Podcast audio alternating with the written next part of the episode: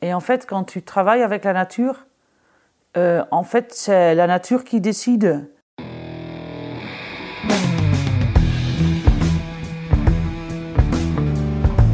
Le vin, le jaja, le pinard, le pif.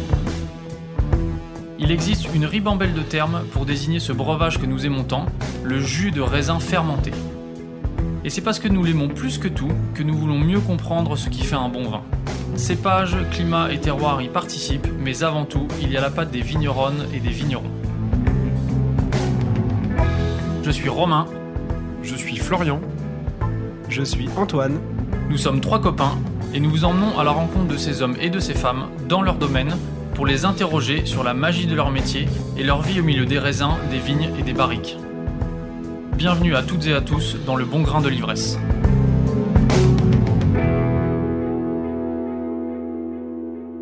Des paysages à couper le souffle, des spécialités culinaires que le monde entier lui arrache comme le comté ou le vin jaune, des personnalités publiques hors du commun de Rouget de Lille et son cri de guerre à Louis Pasteur et ses découvertes bienfaitrices. Je suis, je suis le Jura. Et oui, le Jura est tout ça à la fois, polymorphe dans sa nature comme dans sa destinée. Cette région est aussi une formidable opportunité bachique de s'enthousiasmer. Portée par un groupe de vigneronnes et de vignerons dont l'association Le Nez dans le Verre est le bastion fidèle, elle s'invite sur les plus belles tables gastronomiques et dans les caves à vin de passionnés. Parmi ces irréductibles du vignoble jurassien, nous partons aujourd'hui à la rencontre d'un tandem peu banal. En effet, Jean-Baptiste et Florine n'avaient sur le papier aucune raison de se croiser. Et pour cause, le premier est enseignant de formation, la seconde est issue de la restauration à Amsterdam. Le premier a quitté les bancs de l'éducation nationale pour devenir vigneron, et la seconde est revenue une dernière fois dans son restaurant, avec la ferme intention de trouver un domaine prêt à l'accueillir. Et comme vous l'imaginez, c'est dans le Jura qu'elle a posé ses valises pour apprendre à Abergement le Petit plus exactement. C'est là que Jean-Baptiste lui a ouvert ses portes, a répondu à ses questions. Résultat, ils se sont associés il y a quelques mois, sans doute le début d'une longue histoire. Comme aucun mot ne saurait mieux exprimer leur amitié et leur vision, c'est le moment d'écouter ce qu'ils ont à nous dire. Nous sommes euh, aujourd'hui au domaine des Bottes Rouges, à Abergement le Petit, euh, dans le Jura, euh, où nous sommes accueillis très gentiment par Florine et Jean-Baptiste. voilà, merci de nous accueillir dans votre domaine. Jean-Baptiste, oui, Jean-Baptiste, c'est toi qui as créé le domaine il y a une dizaine d'années. Euh, T'es pas issu du, du milieu de, la vigne ou du milieu agricole à l'origine. Euh, est-ce que tu peux nous, expliquer comment tu en es venu à faire du vin et à créer ton domaine? Et Florine, est-ce que tu peux te présenter ensuite et puis nous, nous expliquer comment tu es arrivé au domaine des bottes rouges? Alors, je suis pas issu du domaine du vin et je suis pas aussi issu non plus du domaine de la radio, donc c'est pas évident pour moi de, de ou des podcasts de, de parler comme ça. C'est un peu de un peu de stress, donc je vais essayer de, me détendre euh, au fil du temps. Euh,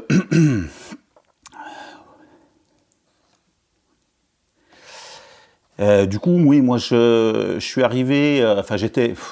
Si on remonte un peu loin, euh, quand j'étais euh, jeune adulte, euh, j'étais. Enfin, mon premier job, c'était enseignant. j'étais déjà passionné de vin, mais il n'y avait rien qui me, a priori, qui me prédestinait à faire du vin. J'étais, j'étais originaire de Pontarlier, c'est une, c'est une, c'est en Franche-Comté, mais on pense plus sport et ski de fond que, que vigne et vin. Et absinthe aussi, non? Et absinthe, exactement. Euh, et donc, euh, et donc voilà. Donc euh, après, je me suis retrouvé enseignant. J'ai été muté dans le Jura. Et au hasard des mutations, je me suis retrouvé, je me suis retrouvé à Arbois. Et passionné de vin, je me suis dit, le, top du top, ça doit vraiment être d'en faire. Mais en même temps, sans aucune connaissance, sans aucune capacité dans ce registre, je connaissais personne et je connaissais rien, rien de, de, la production du raisin et de la production du vin. Quoi. Et, et du coup, je me suis retrouvé, j'ai acheté un, un, petit lopin avec, euh, avec un copain qui était aussi originaire de Pontarlier, qui s'appelle Raphaël Monnier, qui a le domaine Ratapoil. Et on a acheté ce petit lopin en, 2000. Et, euh, et finalement, euh, je, suis devenu, euh, je suis devenu accro à ça. Et, et du coup, j'ai repris 30 arts de vigne en location. Mais l'idée, c'était vraiment euh, d'être, euh, comment on pourrait dire, bricoleur, euh, c'est-à-dire d'avoir ça en plus de mon job. Je remettais pas du tout en question le, le fait d'être enseignant et de devenir, enfin, je j'envisageais pas de devenir vigneron. J'avais le beurre, l'argent du beurre et la crémière, c'est-à-dire que je pouvais faire, je pouvais faire mon boulot avec mes 16 semaines de congé, avec un boulot que j'aimais plutôt bien. et puis pendant les vacances, du coup, euh, ça, me, ça me permettait de faire euh, ma passion, quoi. Voilà. Et puis, euh, je vous la fais courte, hein, mais en 2008, 2008-2009, je reprends. Peut-être que je me sens un petit peu à l'étroit dans les, dans les couloirs de l'éducation nationale et du coup, je décide d'aller au CFPPA de Beaune un centre de formation pour les, pour les métiers de la viticulture, c'est ça? Ouais, pour faire un brevet professionnel de responsable d'exploitation agricole en viti-eno. Mais l'idée, encore une fois, c'était plutôt de mettre une corde à mon arc plutôt qu'une véritable idée de reconversion. Euh, je voulais pas finir enseignant aigri, en fait. Euh, et puis, euh, et puis euh, voilà, après, tout est, tout est allé assez vite parce que dans ce cadre-là, je suis allé en stage chez, chez Stéphane Tissot.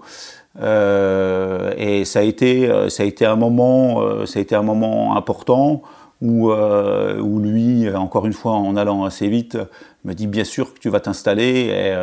Et, voilà, dans cette dynamique de la fin des années 2000, avec euh, la naissance du, nez dans le verre, toute la dynamique euh, bio, nature, etc., qui, était en train de se produire dans le Jura, euh, j'ai commencé avec deux hectares et demi de vignes en 2012. Voilà.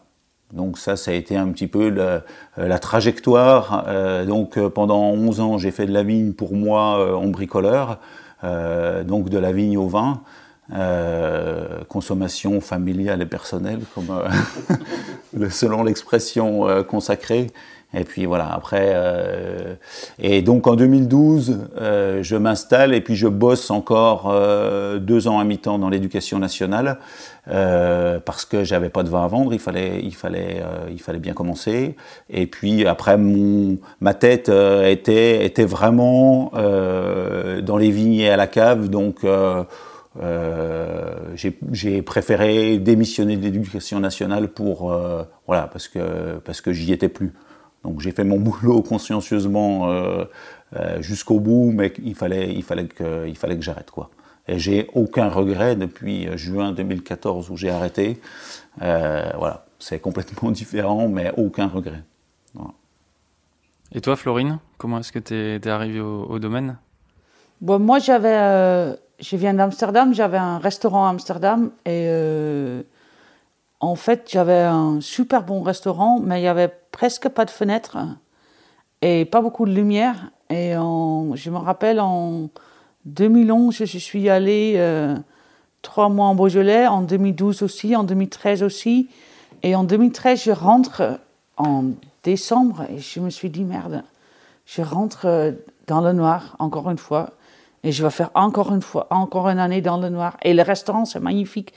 C'est super bon et les clients sont super sympathiques. Et j'étais aussi bien, mais j'avais plus envie de travailler à l'intérieur. Et euh, mon vin préféré venait de Jura et euh, je voulais. en fait, je, me suis dit, c'est bien de faire une aventure. Ah, peut-être je me suis même pas trop posé de la question. Je suis venue ici euh, j'ai rencontré Jean-Baptiste quand il était en, voyage d'études en Beaujolais, on peut dire comme ça. Et euh, moi, j'étais, par hasard, j'étais là et euh, j'ai demandé de faire un stage en 2014. Et je suis allée à l'école à Beaune, pareil. Et, bah, on a, on, et j'ai fait un stage ici et je suis jamais partie. Oui, c'est simple.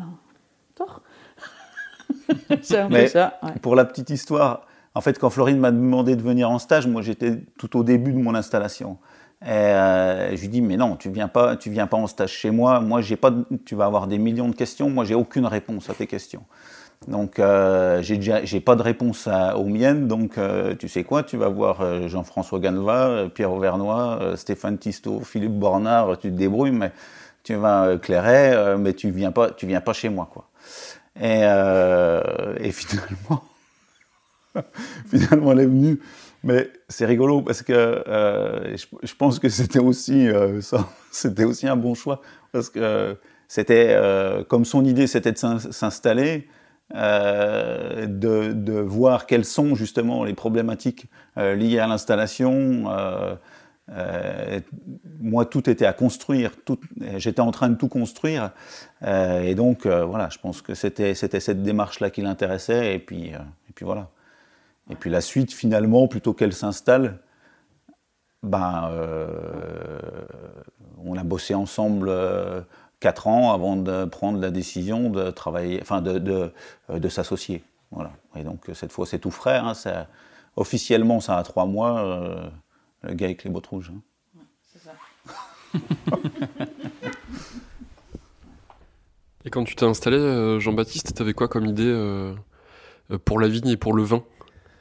Alors là, c'est ce que je disais tout à l'heure. Je pense que la chance qu'on a vraiment eue, euh, c'est cette dynamique collective. Euh, c'est-à-dire que euh, il y avait le nez dans le verre qui était en train de se, de se mettre en place. Tu sentais bien qu'il y avait une dynamique.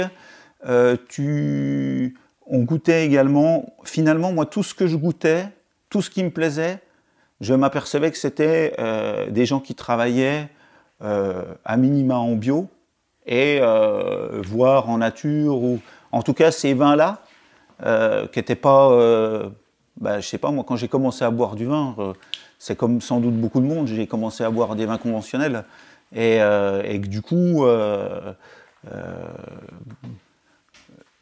l'évolution, elle s'est faite naturellement en goûtant les vins localement sur le Jura, et puis un petit peu plus loin, et encore une fois, la dynamique collective qui était portée par le nez dans le verre, euh, c'était extraordinaire. Quoi. Et non seulement les vins que tu goûtais, mais aussi les personnes.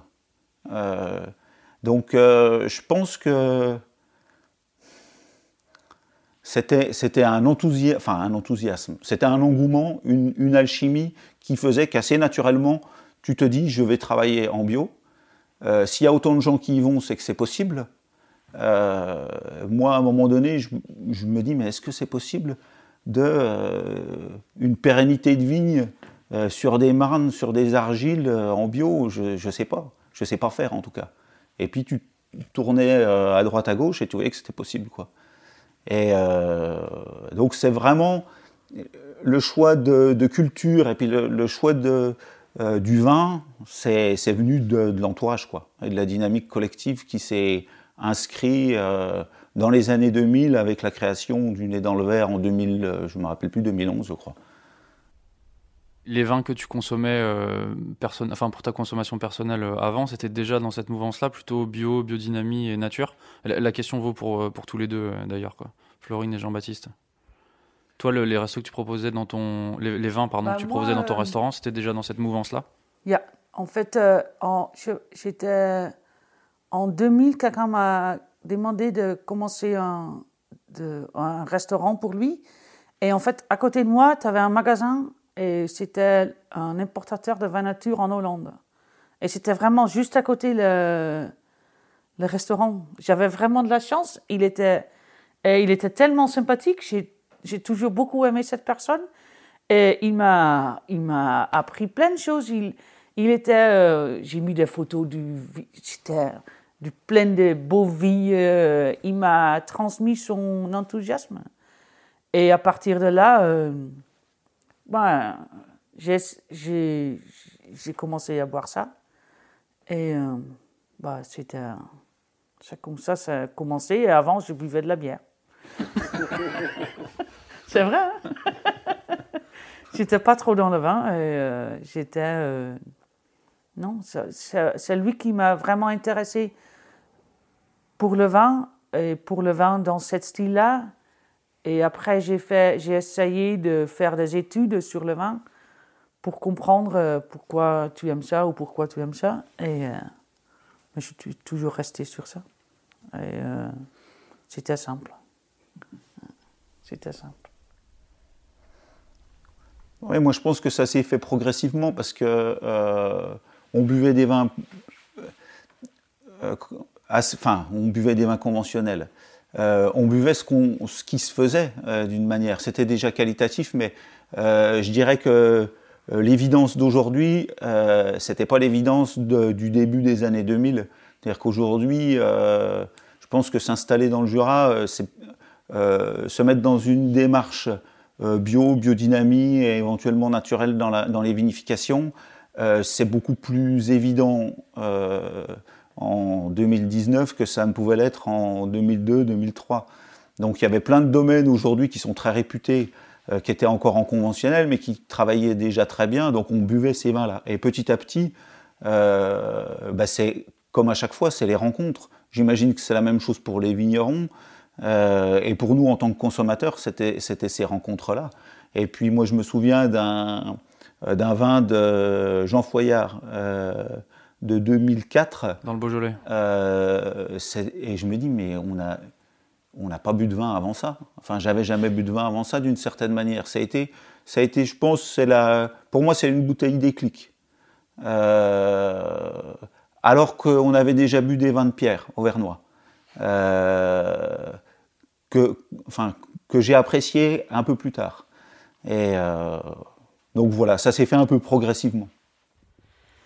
Et dans cette bouteille, qu'est-ce qui t'a plu? C'est le, plaisir de la dégustation ou les émotions que ça peut procurer aussi, ce style de vin? Euh, Je pense que c'était, euh, encore une fois, c'est comme si tu, tu, goûtais un autre produit, tu goûtais quelque chose d'autre. ça m'a fait cette, cet effet-là. J'ai un souvenir très précis euh, de la perception en bouche du grain du vin.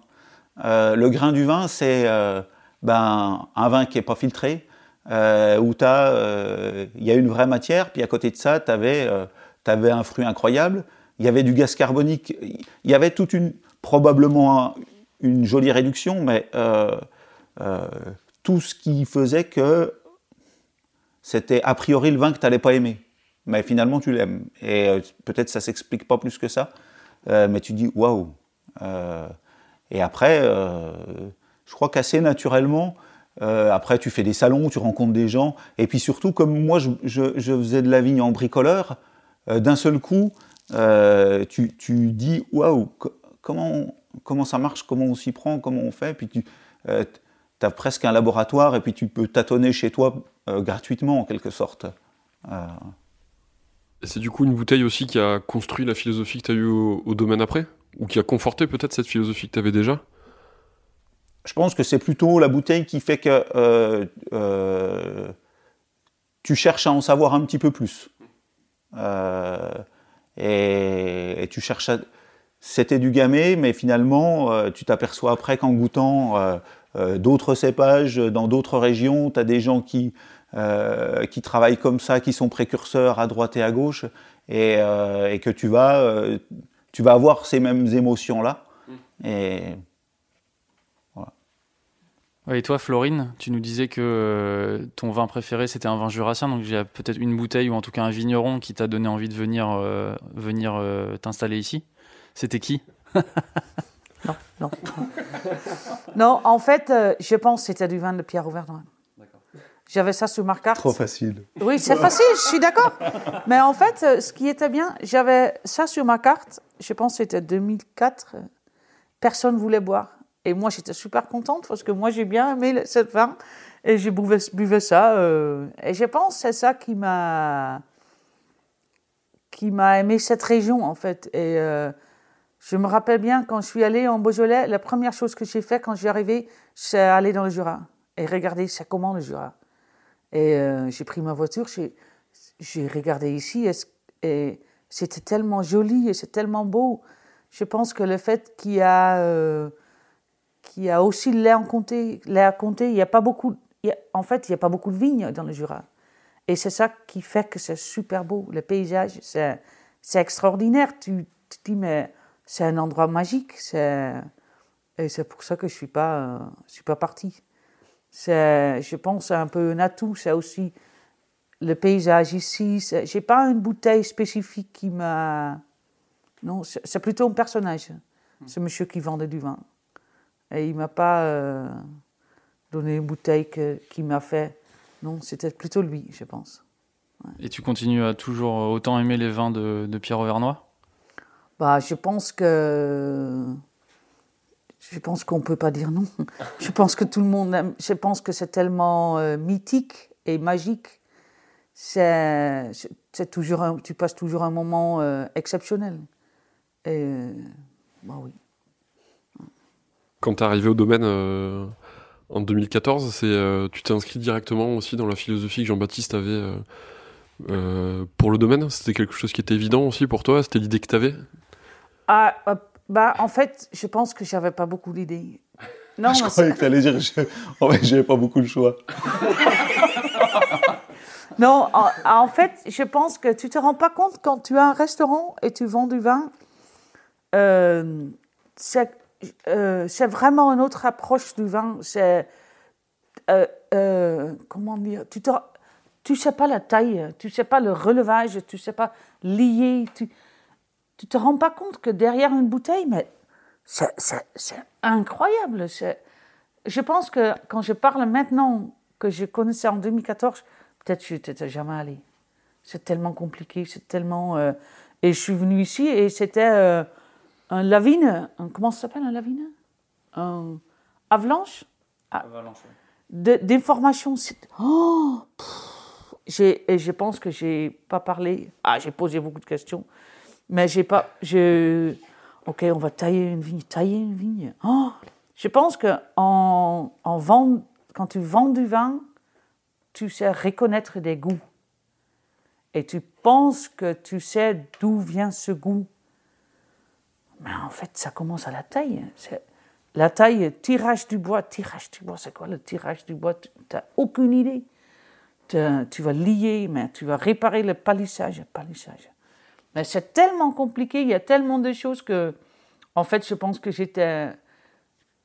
La philosophie, mais même encore, maintenant, ça ne rentre pas. C'est très compliqué d'avoir une idée globale sur ton travail parce que tu comprends même pas la base. Non, mais c'est, surtout au début, tu te dis, oh, c'est tout ça, waouh. Je sais pas vraiment, euh, non, j'ai écouté et posé des questions et. Euh, essayer d'apprendre. On était à la vigne, je pense qu'à peu près toutes les 30 secondes. J'ai une question. Elle posait la question, bon, ok. Alors, c'était aussi très bien pour moi, parce que ça m'a permis aussi de formaliser des choses qui étaient, euh, euh, qui étaient dans un coin de ma tête, mais peut-être un peu floues. Donc, le fait d'avoir à répondre à des questions, ça, a été aussi très euh, formateur pour moi. Et euh, donc, j'ai une question. Et toutes les minutes, j'ai une question. Et une journée, je lui dis, écoute, tu sais quoi, aujourd'hui, c'est une journée sans questions, s'il te plaît, Florine. C'était super compliqué. non, mais c'est vrai, c'est.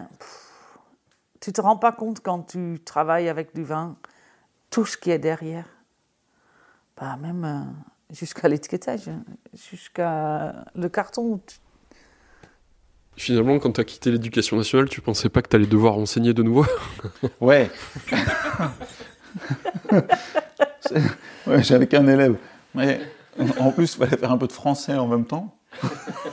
oui, oui c'est vrai. Oh, euh, non, mais c'était aussi, encore une fois, c'était aussi. Euh, euh, c'était aussi agréable. Moi, je me retrouvais un peu. Euh, c'était à l'époque où euh, je venais de démissionner, donc tu te retrouves du jour au lendemain face à tes, à tes vignes avec un comment dire un fonctionnement horaire complètement différent. Tu deviens ton propre patron. Tu as des contraintes qui sont des contraintes météorologiques, mais finalement, à part ça, tu, fais ce que tu veux quand tu veux, d'une certaine manière.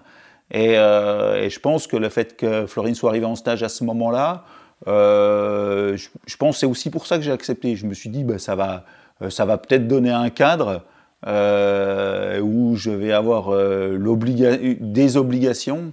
Et voilà, donc d'une certaine manière, moi, ça m'allait bien aussi.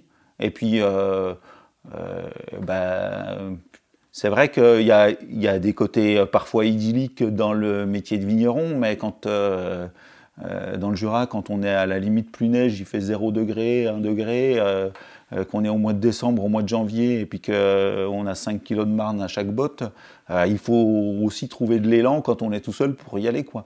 Et, je pense que ça, ça. Ou alors, je pense à 2016, euh, ce millésime compliqué au printemps, euh, grosse euh, pression mildiou, où on avait des fenêtres microscopiques pour, pour aller traiter. je pense que si on n'avait pas été deux, il y a des moments, il y en avait un qui était un peu désespéré, c'est l'autre qui, portait sur ses épaules, et puis inversement, quoi, ça. Et ça, c'est vrai que c'est Enfin, il y a des gens qui ne peuvent pas travailler à deux. Moi, ça m'a apporté beaucoup et puis euh, ça me va bien. Ça me va bien à la vigne, ça me va bien à la cave. Ben, ça me va bien aussi maintenant. Je trouve que ça a plus de, de rythme discuter euh, euh, ensemble que discuter tout seul. et puis dans toutes les prises de décision que tu as à faire, des fois c'est pas c'est pas si simple que ça, mais ça t'oblige à justifier, justifier tes choix et puis dire pourquoi tu fais ci et ça. Et puis après, voilà. Et je pense que ce qui est aussi, assez important, c'est la cumin. On n'a pas parlé, mais le fait que tu te retrouves avec plein de vignerons euh, au niveau euh, travail du sol, au niveau euh, traitement, au niveau disponibilité de matériel. Ouais, moi je pense, enfin il y a, c'est la notion, pour moi c'est la notion de collectif qui est très importante. Et, et, finalement une installation en 2012, moi quand je regarde, on est aujourd'hui en 2019, si je me retourne, je me dis waouh, on a fait quand même, euh, on a fait du chemin, mais ce chemin-là, euh, j'ai parlé tout à l'heure du nez dans le verre, le nez dans le verre, c'est incroyable, incroyable de rencontres. Euh, c'est vrai que globalement, ça va plutôt bien pour les vins du Jura. donc, je dirais, il y a beaucoup, il y a beaucoup d'entraide, de solidarité. C'est pas un vin mot, c'est euh, c'est pas les bisounours, mais il y a une vraie, vraie dynamique collective qui est, euh, qui est très appréciable. Un, quand tu viens pas du sérail, et puis deux, quand tu t'installes. Et euh, il y a ça. Euh, effectivement, dans un autre registre, il y a la CUMA, hein, qui est une coopérative d'utilisation de matériel agricole, où là, moi, j'ai demandé à entrer et c'était c'était plutôt un fief conventionnel mais euh, avec, euh, avec des gens qui ont accepté que, encore une fois, quelqu'un qui n'était pas du sérail, euh, qui plus est un ancien fonctionnaire, ça commençait à faire beaucoup. heureusement que je n'étais pas une femme. et, et, du coup, la CUMA, moi, j'avais jamais posé mon cul sur un tracteur avant 2013, et, tous ces gens-là ont été aussi très très précieux euh, dans l'apprentissage de mon métier en viticulture. Et, euh, voilà, donc c'est vrai que euh, si tu es tout seul, je pense que tu fais pas ce que tu fais par rapport à ce que nous, on a pu vivre dans, dans, notre... et qu'on continue à vivre d'ailleurs. tu, tu, continues à avoir des échanges réguliers avec les gens du nez dans le verre ou avec d'autres vignerons, à, partager des expériences Tout le temps. tout le temps, tout le temps. Je pense que en plus, particulièrement là, on sort des vendanges, on va, on va goûter à droite à gauche euh, euh, chez, les, chez les collègues, où les collègues viennent. Euh, c'est un échange permanent, c'est un échange permanent. Encore une fois, presque du premier coup de sécateur à la, jusqu'au bouchage. C'est-à-dire que toutes les problématiques mais il y en a tellement, Florine l'a bien décrit, il y a tellement de problématiques entre le premier coup de sécateur et puis le moment où le carton quitte ta cave, euh, que c'est euh, autant de questions qu'on peut avoir. On se rend compte aussi que tout le monde se les pose. Donc il n'y a pas de questions euh, sur, sur la mise en bouteille, sur les goûts de souris, sur, sur les vinifications sans soufre, sur les, je sais pas, sur le travail des sols, on en parlait tout à l'heure. Tout le monde se pose ces questions-là, donc on fait c'est vraiment des interactions entre nous qui sont euh, très enrichissantes. Et puis au final, tu prends tes décisions. Tu vas pas forcément faire comme le voisin, mais tu t'enrichis de ce que le voisin fait, et puis après tu fais tes choix, quoi.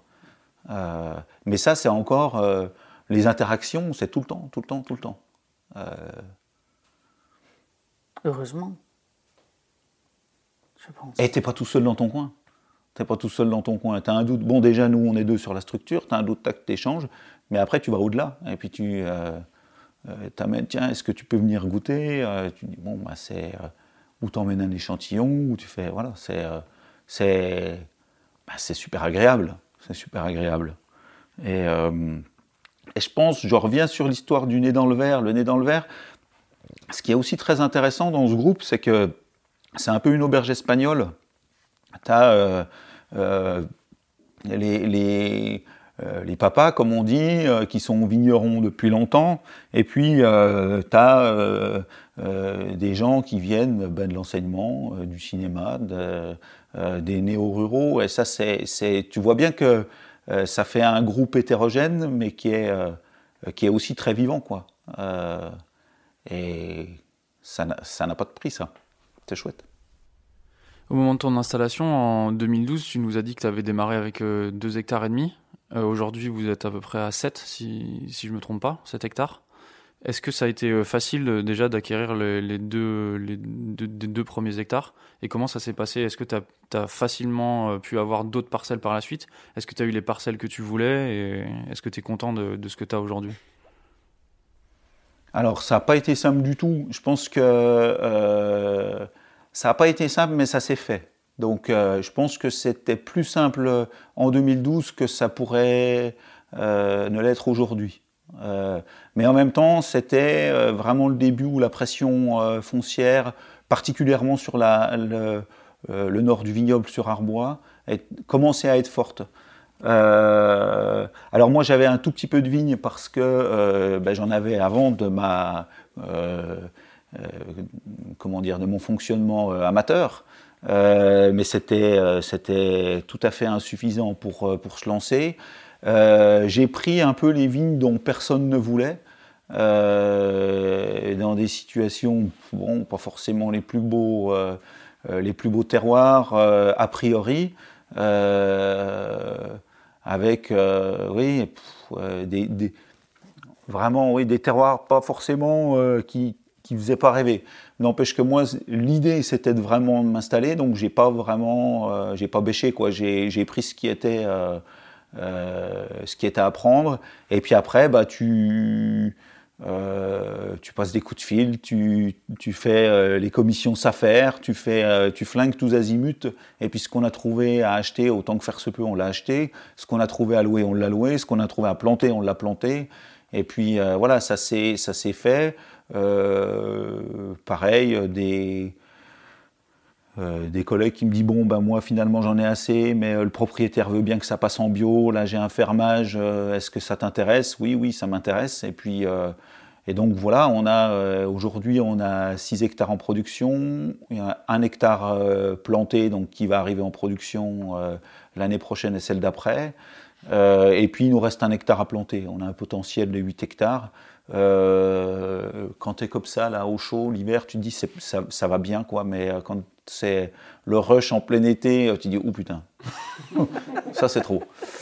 Voilà, non, mais c'est, je pense que de toute façon, nous, c'est un équilibre autour de 7 hectares. en plus, les bâtiments s'y prêtent. Le, on...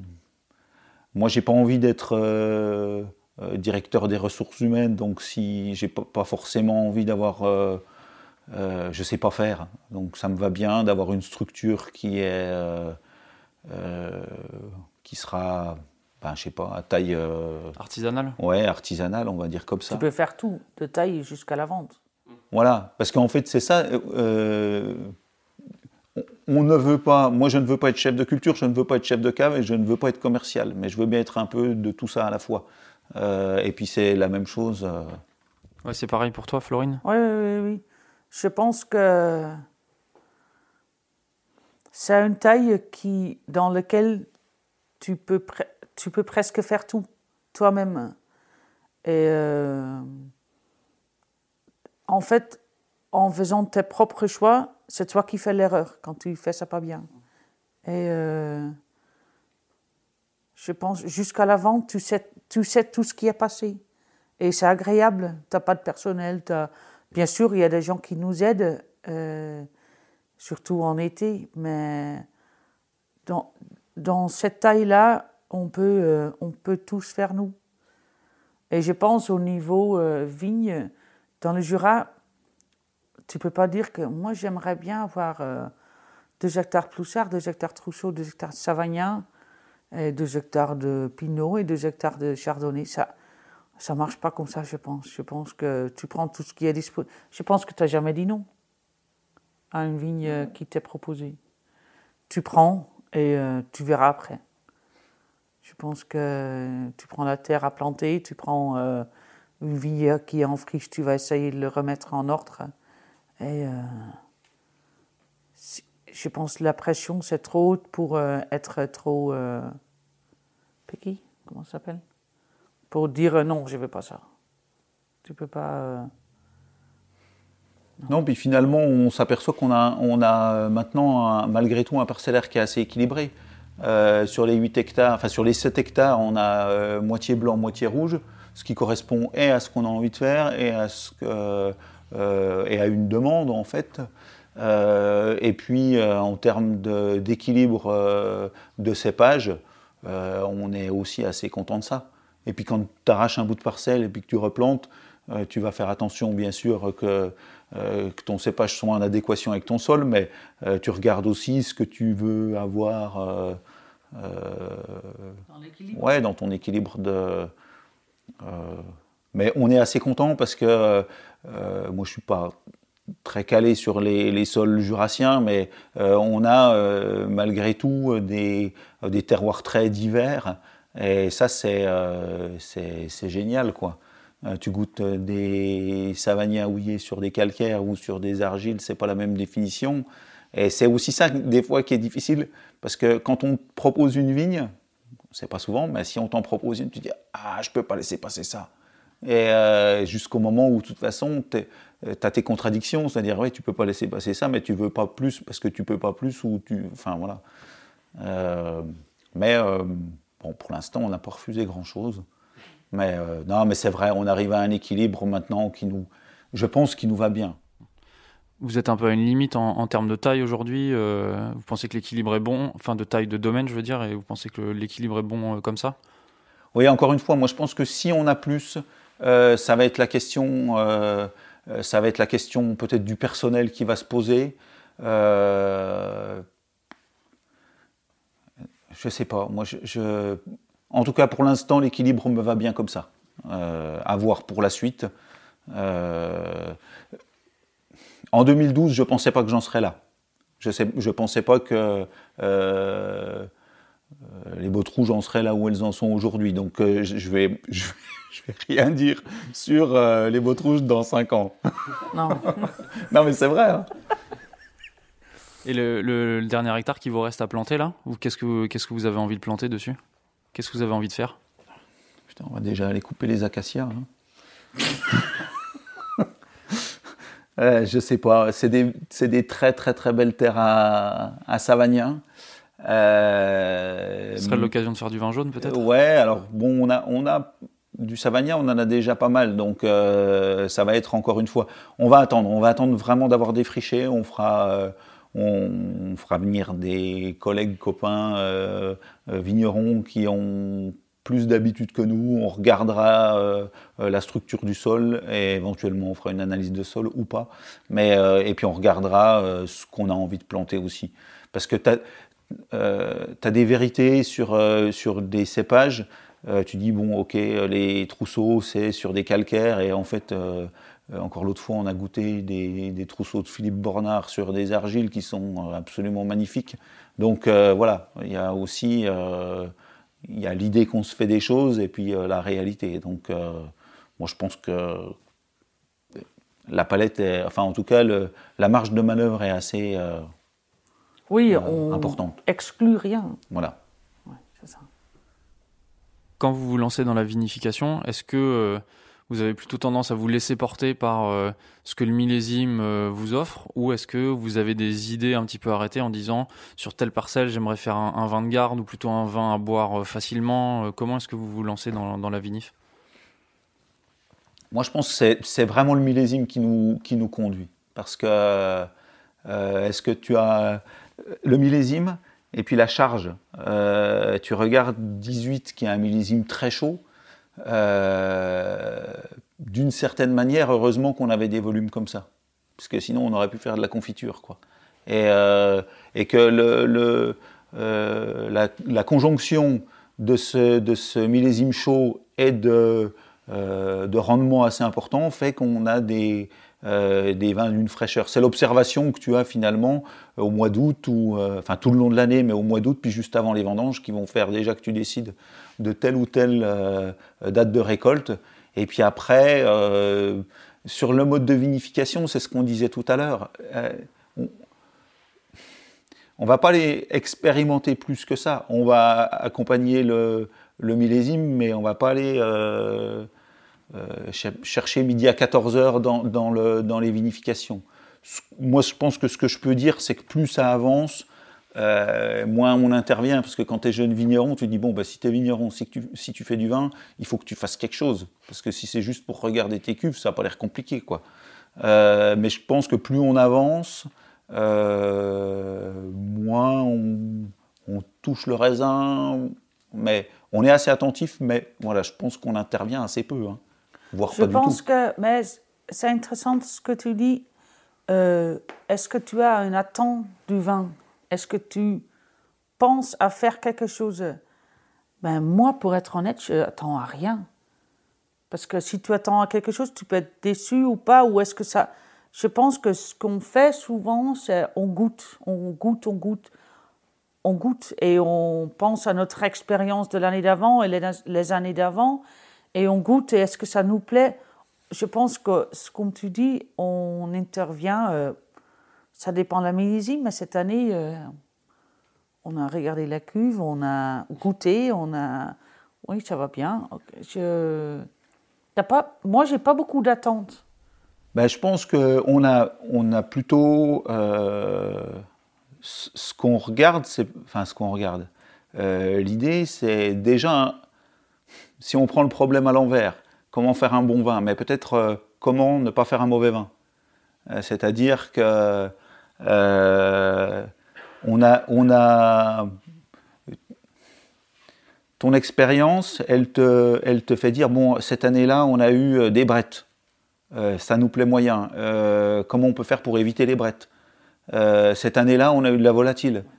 comment on peut faire pour éviter ça? C'est plutôt dans l'idée de parce qu'après, une fois qu'on n'a plus de brette, plus de volatile, et puis qu'on a ramassé du, raisin mûr, euh, je pense qu'il y a beaucoup de chances pour que ça soit intéressant à boire. Quoi. Euh, donc, euh, moi, je verrais plutôt comme ça. Quand on goûte, on dit, bon, est-ce qu'on a un souci?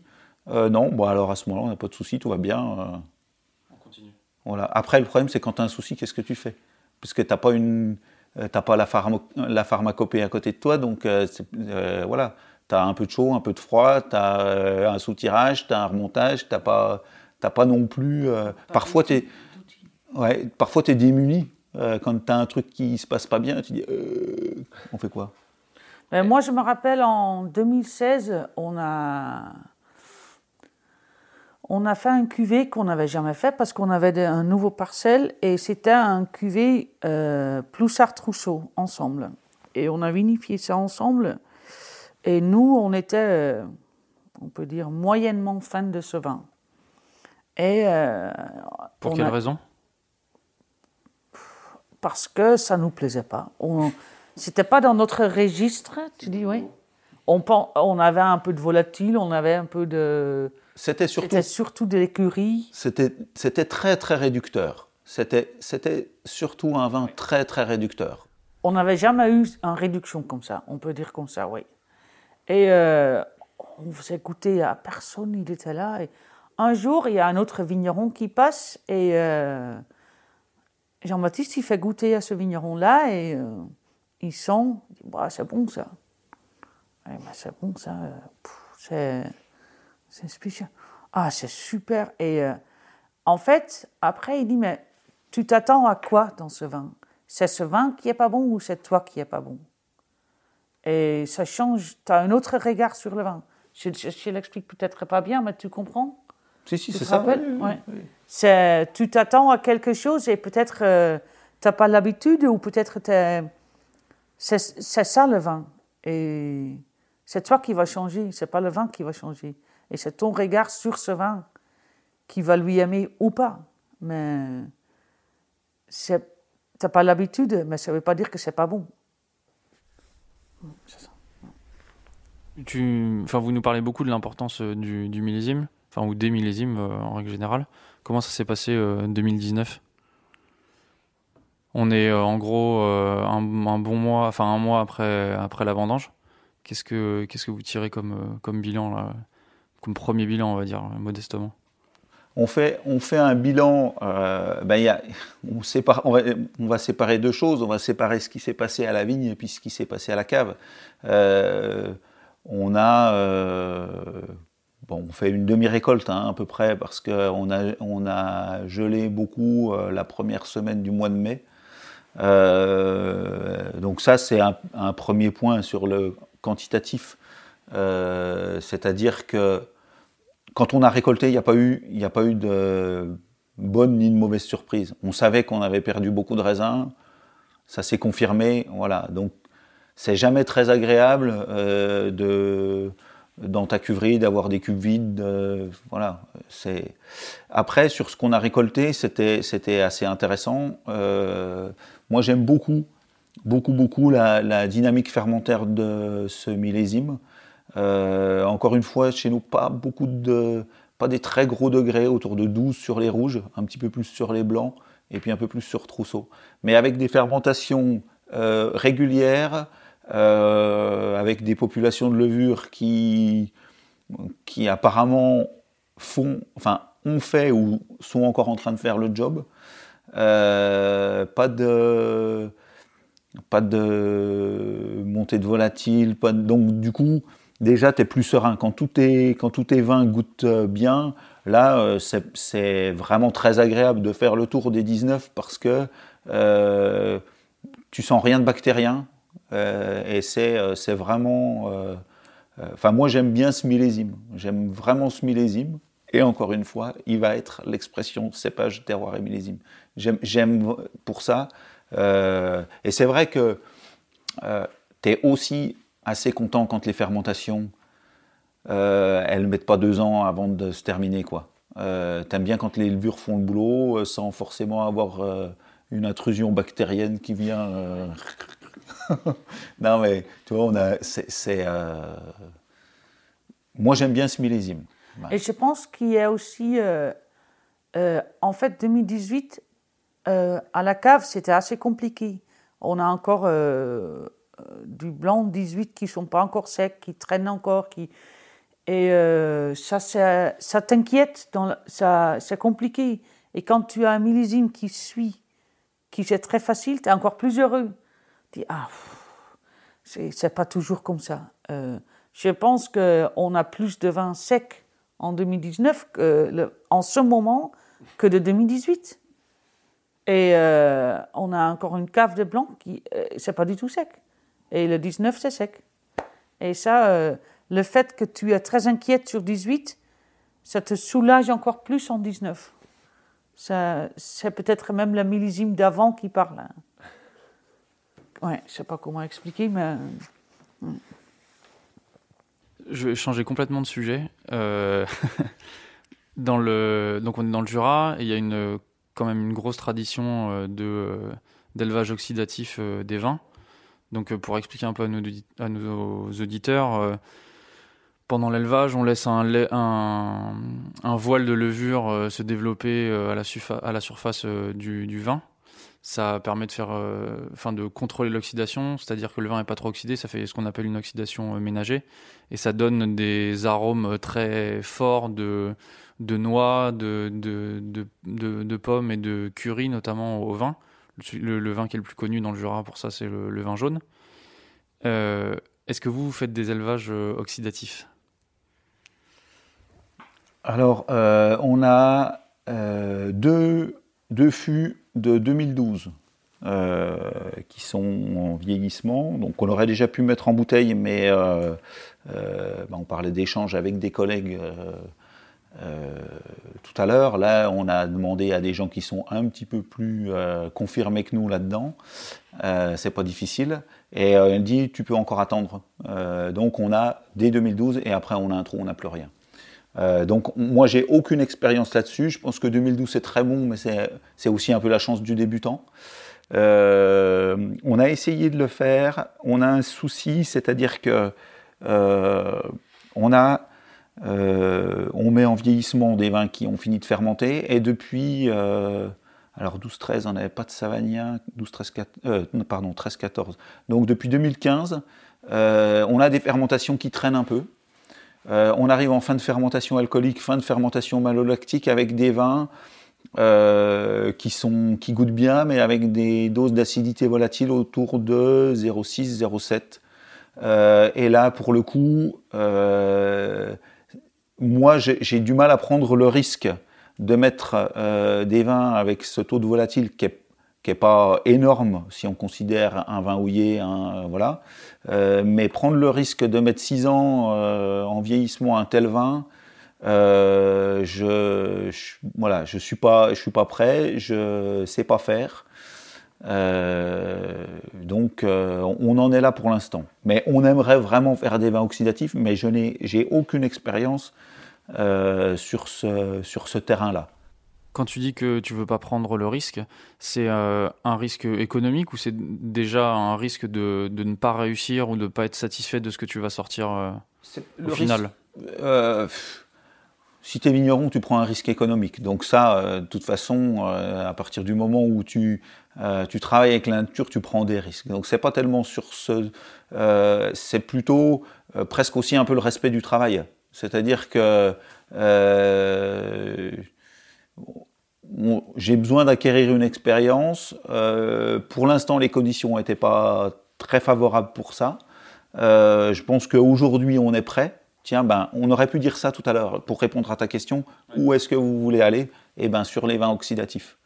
Euh, quelle expérimentation? On veut bien aller vers ça parce que c'est comme tu, comme tu disais, c'est c'est aussi l'histoire du vignoble. C'est aussi son identité. Euh, et, ça, ça nous, euh, ça nous intéresse, ça nous plaît. Et c'est toujours très bon, ça fait des accords et vins incroyables. C'est des vins qui sont d'une garde inouïe. Donc euh, on veut bien aller là, mais il faut qu'on il faut qu'on regarde comment on s'y prend. c'est qu'on a une base, qu'on a un départ du vin qui est sain, qui n'est pas bah, qui est sain. Tu es jamais sûr quand tu mets quelque chose en vieillissement, mais euh, je pense que euh, le risque monte quand même énorme quand tu mets en vieillissement un vin avec une taux de volatile à 0,6, 0,7. Et je pense aussi que tu as, par exemple, ceux qui ont une grosse batterie de, euh, de vin jaune, euh, tu remplis sur le fût d'avant avec, euh, avec euh, des levures qui vont ensemencer ton, ton, ton, nouveau savagnin, ou dans des caves, tu vas à Château-Chalon où il doit y avoir ce qu'il faut de population levurienne pour que ça parte très vite, très bien. Que ici, pas, il a pas de, chez nous, il n'y a pas encore d'histoire d'oxydatif. Peut-être que voilà, il faut bah, peut-être on va vider, peut-être qu'on va vider justement euh, les 2012, mettre en bouteille et puis euh, euh, recharger par-dessus sur les lits du, précédent, pourquoi pas Faut qu'on regarde tout ça. Il y a des caves en étoile où ils n'arrivent pas à faire du, du savagnin houillé. Ils mettent ça dans une fût et ça prend la voile directe. Et chez nous, c'est pas encore comme ça. ouais, pareil, euh, euh, encore, on, discutait la semaine dernière avec, euh, avec des gens qui travaillent même en conventionnel, avec, avec des sulfitages, avec, qui ont c'est magique le vin jaune, mais les, collègues nous disaient qu'ils ont beaucoup de, de déchets. Donc c'est c'est aussi, euh, aussi compliqué. Tu ne fais pas l'apprenti sorcier, tu fais pas. Donc, moi, je pense qu'il faut qu'on ait beaucoup de conditions qui soient réunies, et je pense que maintenant, on est prêt pour se, pour se mettre dans cette euh, euh, disposition-là pour faire ça. Moi, j'aimerais beaucoup. vous avez aussi les conditions économiques du domaine globalement qui vous permettent de, prendre, de prendre ce risque-là je veux dire, le domaine fonctionne assez bien aujourd'hui pour que vous puissiez immobiliser une quantité de, de jus c'est peut-être une question un peu trop. Non, non, il n'y a, y a, pas de, a pas de question. En fait, euh, on, est, on est débutant euh, dans les vinifications, mais on est aussi euh, débutant par rapport à la création qui a, tout juste 8 ans. donc, donc c'est pas évident. C'est pas évident. On a eu depuis 2012 euh, l'année de l'installation euh, que d'aucuns avaient baptisé 2012, euh, c'était très très compliqué. 12, 13, 14, c'était très compliqué. 15, c'était facile à la vigne, mais c'était ça n'a pas rempli les cuves. C'était l'inverse, c'était très compliqué à la vigne, mais par contre, on a fait une jolie récolte. Après le 17, le gel, 18 cette année complètement folle. Euh, et puis 19 de nouveau le gel. Donc on n'a pas, on n'a pas une assise euh, extraordinaire. Pour autant, euh, on va pas, on va pas faire des choix. On aime bien vendre le vin quand on a envie de le boire pour nous-mêmes. Donc par exemple, je donne un exemple sur les, sur les vins rouges.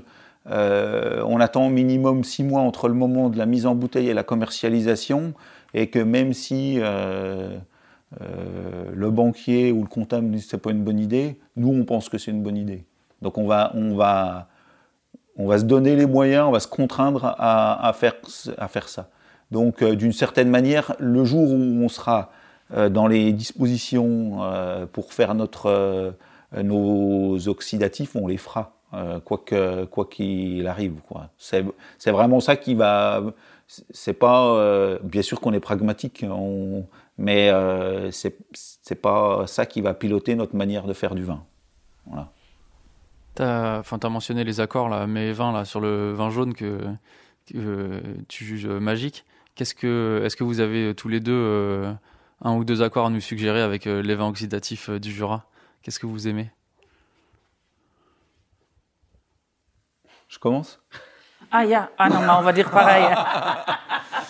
Moi, je pense que le meilleur accord. Merci. C'est. Euh, ah, c'est bien. Je pense que c'est les huîtres. C'est extraordinaire. Avec, avec les oxydatifs du Jura? Avec les vins jaunes, c'est extraordinaire. Euh, c'est que ce soit euh, que ce soit huître crue ou huître cuite, c'est c'est un accord. Pour moi, c'est un accord parfait. C'est vraiment le top. Voilà. Donc j'ai répondu avant elle parce que j'étais sûr qu'elle allait dire ça. Il y a, y a, juste un truc, il y a euh, vous, aux éditions de l'Épure, 10 façons de les préparer. Vous connaissez ces petits. Euh, il y en a un sur le vin jaune. Euh, qui est fait par Olivier Grosjean, Bloc d'Olif. Et donc là, je crois qu'il y, y, a pas mal de choses. Et il parle notamment de l'accord vins avec les huîtres et notamment sur le vin jaune de, de Spois de Stéphane Tissot. Je crois que c'est Spois. Je sais plus. Mais enfin, voilà, un vin jaune de Stéphane Tissot. Vas-y. Merci, merci pour. Euh, parce que je pense, tu as raison, c'est le meilleur accord mais vin. Mais je pense que ce qui est aussi vrai, c'est que euh, ça va aussi bien avec une fondue. Et ça vient d'ici. En fait, je pense que ça, ça. Ah, je pense que. Tu as déjà essayé? Ça va pas? Non, tu es moyennement content. C'est radiophonique, ça. Oh, bah, ah non, mais je pense que, en fait, il y a beaucoup de monde qui tu manges une coque au vin jaune au mori. Oui, mais ça marche. Et ça marche.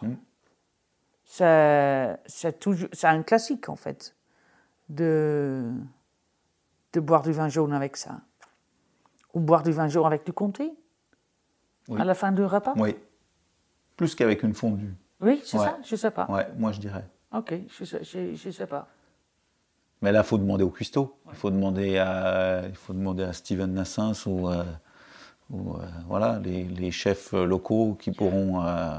Bah, si on achète avec des pommes de terre en plusieurs trucs, ça va bien avec du vin jaune, c'est sûr. il est fermé. C'est où qu'on mange euh, une assiette de pommes de terre en différentes étapes? C'est à la maison Genet, c'est à Arbois. C'était fermé là, pendant qu'on y est, donc euh, c'est dommage. dommage. ça, va, ça va vous obliger à revenir. Est-ce que vous avez d'autres sujets à aborder ou que vous vouliez aborder ou on... passe à la dernière question? Non, non, c'est bien, ça va. vous avez fait pas mal de chemin en, peu de temps. Est-ce que vous êtes content de là où vous en êtes? Et est-ce que vous êtes excité par ce qui vous attend? Vous avez deux heures pour répondre. Merci. Jean-Baptiste, à toi. Ben, moi, je pense que ce que, ce que je peux dire, euh, c'est pour moi, c'est une révolution. Le changement de, le changement de carrière, c'est vraiment. Euh, euh,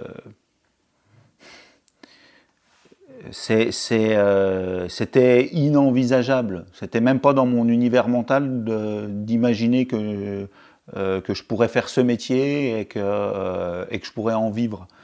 Euh, et du coup, euh, rien que ça, c'est euh, gratifiant et très agréable.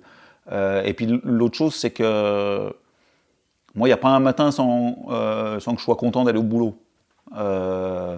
Il y a des moments compliqués, il y a des moments de stress liés à la météo, liés à une cuve ou à un fût qui ne va pas aussi bien que tu voudrais, ou voilà, ou je sais pas des, turpitudes du quotidien, mais au final, euh, moi, je, euh, j'aime bien mon métier et euh, j'aime bien les rencontres que ça procure.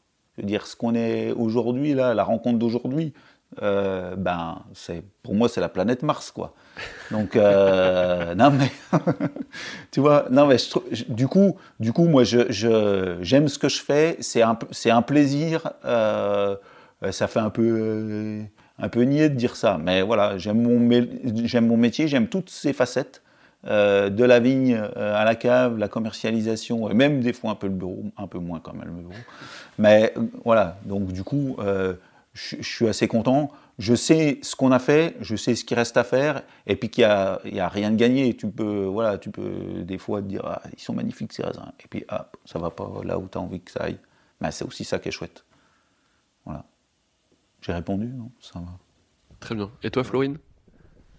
Bah, En fait, je pense que quand je suis arrivée ici en 2014, euh, euh, je me suis dit, je je vais essayer de faire du vin et euh, bah, si ça marche pas, je rentre en Hollande et je commence un nouveau restaurant, ça je sais faire. Et là, je viens d'acheter une maison à Arbois, je ne pense pas que je vais rentrer. Je pense que euh, il y a encore euh, tellement de, choses à, à apprendre. Je trouve c'est magnifique. J'aime beaucoup. tu as plein de difficultés, mais en fait, la différence, par exemple, je dis souvent ça, quand tu regardes, quand tu travailles dans la restauration, quand il y a quelque chose qui ne va pas, tu sais que c'est ta faute. Tu sais que, ou c'est la faute du chef, ou tu sais quand quelque chose ne va pas. Et en fait, quand tu travailles avec la nature, euh, en fait, c'est la nature qui décide. Et c'est toi, c'est la décision que toi tu prends après. Qu'est-ce que tu fais avec ce métier? Est-ce que tu traites? Est-ce que tu traites pas? Est-ce que et euh, mais c'est pas c'est pas toi qui dirige. Et j'aime bien cette idée que les choix que tu fais après, et c'est aussi. Euh, chaque année, c'est différent. Chaque jour, c'est différent. Et je pense le fait que on fait, euh, comme tu disais, de la vigne jusqu'à la commercialisation, commercialisation, tout est super intéressant. Euh, tu fais des choix tous les jours qui sont aujourd'hui, ils sont à gauche et demain, sur à droite, ils sont tous les deux bien. Et j'aime bien cette. Euh, ça peut être aussi compliqué, mais ça a aussi une liberté énorme. J'aime bien ça, ça me, ça me plaît beaucoup. Pas trop à droite, hein, quand même. Oui, c'est vrai, excusez-moi. Coupé. non, mais c'est vrai, c'est vrai, hein, je, je, je, pense que c'est aussi. C'est jamais, jamais ta, ta faute et toujours ta faute. Bah, merci beaucoup. On est content de t'avoir amené sur la planète Mars, du coup. Ouais, tu m'étonnes. le boulot. Puis merci beaucoup, c'était. Merci à vous. Merci à vous. Merci.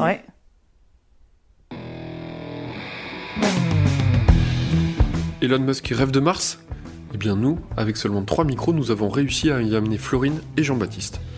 Sans doute le début d'une reconversion lucrative pour notre équipe, non? Après avoir quitté le plancher des vaches par les mots, nous avons poursuivi ces échanges autour d'une table où Jean-Baptiste et sa compagne nous ont très gentiment accueillis. En compagnie de Florine et d'une bonne bouteille, nous avons apprécié une qualité de ce tandem pas comme les autres, un sens de l'accueil et du partage indéniable. Merci encore pour ce joyeux moment. Ça vous a plu? Alors on compte sur vous pour nous mettre 5 étoiles sur votre appli de podcast préféré. À la réalisation aujourd'hui, Romain Becker, Antoine Sica et Florian Nunez. Au mixage, Emmanuel Nappet. Et au générique, une musique originale d'Emmanuel Doré. On se retrouve très bientôt pour de nouvelles rencontres. À la prochaine